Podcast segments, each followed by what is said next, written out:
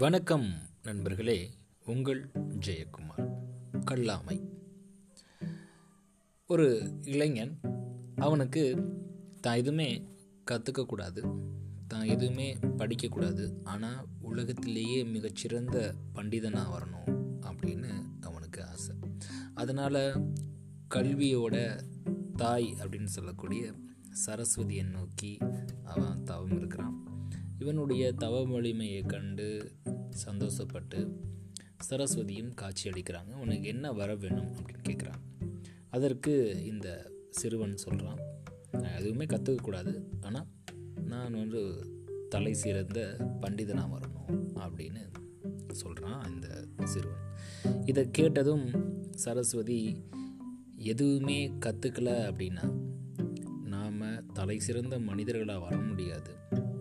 கல்வியும் அதே மாதிரி தான் நிறைய நூல்களை படிக்கணும் நிறைய மனிதர்கள்ட்ட கற்றுக்கணும் அப்போ தான் கல்வி நம்மளுக்கு நிலையாக இருக்கும் அப்படின்னு சொல்லிட்டு நான் எப்போதும் நடைபெறாத நிலையற்ற வரங்களை நான் கொடுக்கறதில்ல அப்படின்னு சொல்லிட்டு சரஸ்வதி மறைஞ்சிடுறேன் ஐயையோ சரஸ்வதி நம்மளை ஏமாற்றிட்டாங்களே அப்படின்னு சொல்லிட்டு அந்த சிறுவன் கடற்கரையில் சோகமாக போய் உட்காடுறான் அப்போது அங்கே ஒரு முதியவர் என்ன பண்ணுறாரு அப்படின்னா தன்னுடைய கைகளில் மணலை அள்ளி அள்ளி கடலில் போட்டுக்கிட்டு இருக்கார்.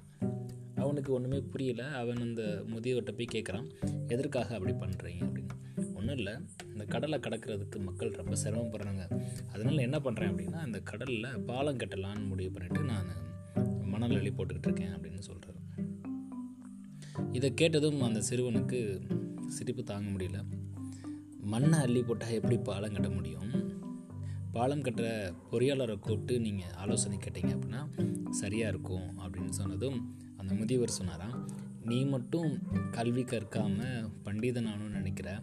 அதே மாதிரி நானும் யாரோட ஆலோசனை இல்லாமல் நானே பாலம் ஏன் கட்டக்கூடாது? அப்படின்னு இவர் கேட்டதும் அவனுக்கு கொஞ்சம் யோசிக்க தோணுது. அதுக்கப்புறம் அந்த சிறுவன் ஒரு தலை சிறந்த அந்த ஊரில் உள்ள ஒரு ஆசிரியரை பார்த்து அவர்கிட்ட பாடம் கற்றுக்கிட்டதா கதை. இந்த கதையை வள்ளுவர் ரொம்ப அழகாக நம்மளுக்காக வளர்க்குறாரு அரங்கம் நிறைந்த கல்வியாளர்கள் நிறைந்த அந்த அரங்கில் நூல்களை படிக்காமல் நம்ம போய் பேசுகிறது பகடை ஆடுற அந்த விளையாட்டில் கட்டம் இல்லாமல் இருந்தால் எப்படி இருக்கும்? அதற்கு சமம் அப்படின்னு வள்ளுவர் இங்கே அழகாக எடுத்து வைக்கிறார் அரங்கின்றி வட்டாடியற்றே நிரம்பிய நூலின்றி கோட்டிக்கொழல் அப்படின்ற கல்லாமை என்கின்ற அதிகாரத்தில் நானூற்றி ஓராவது குரலில் இதை பற்றி ரொம்ப அழகாக தெளிவாக விளக்கியிருக்காரு திருவள்ளுவர். நன்றி நண்பர்களே.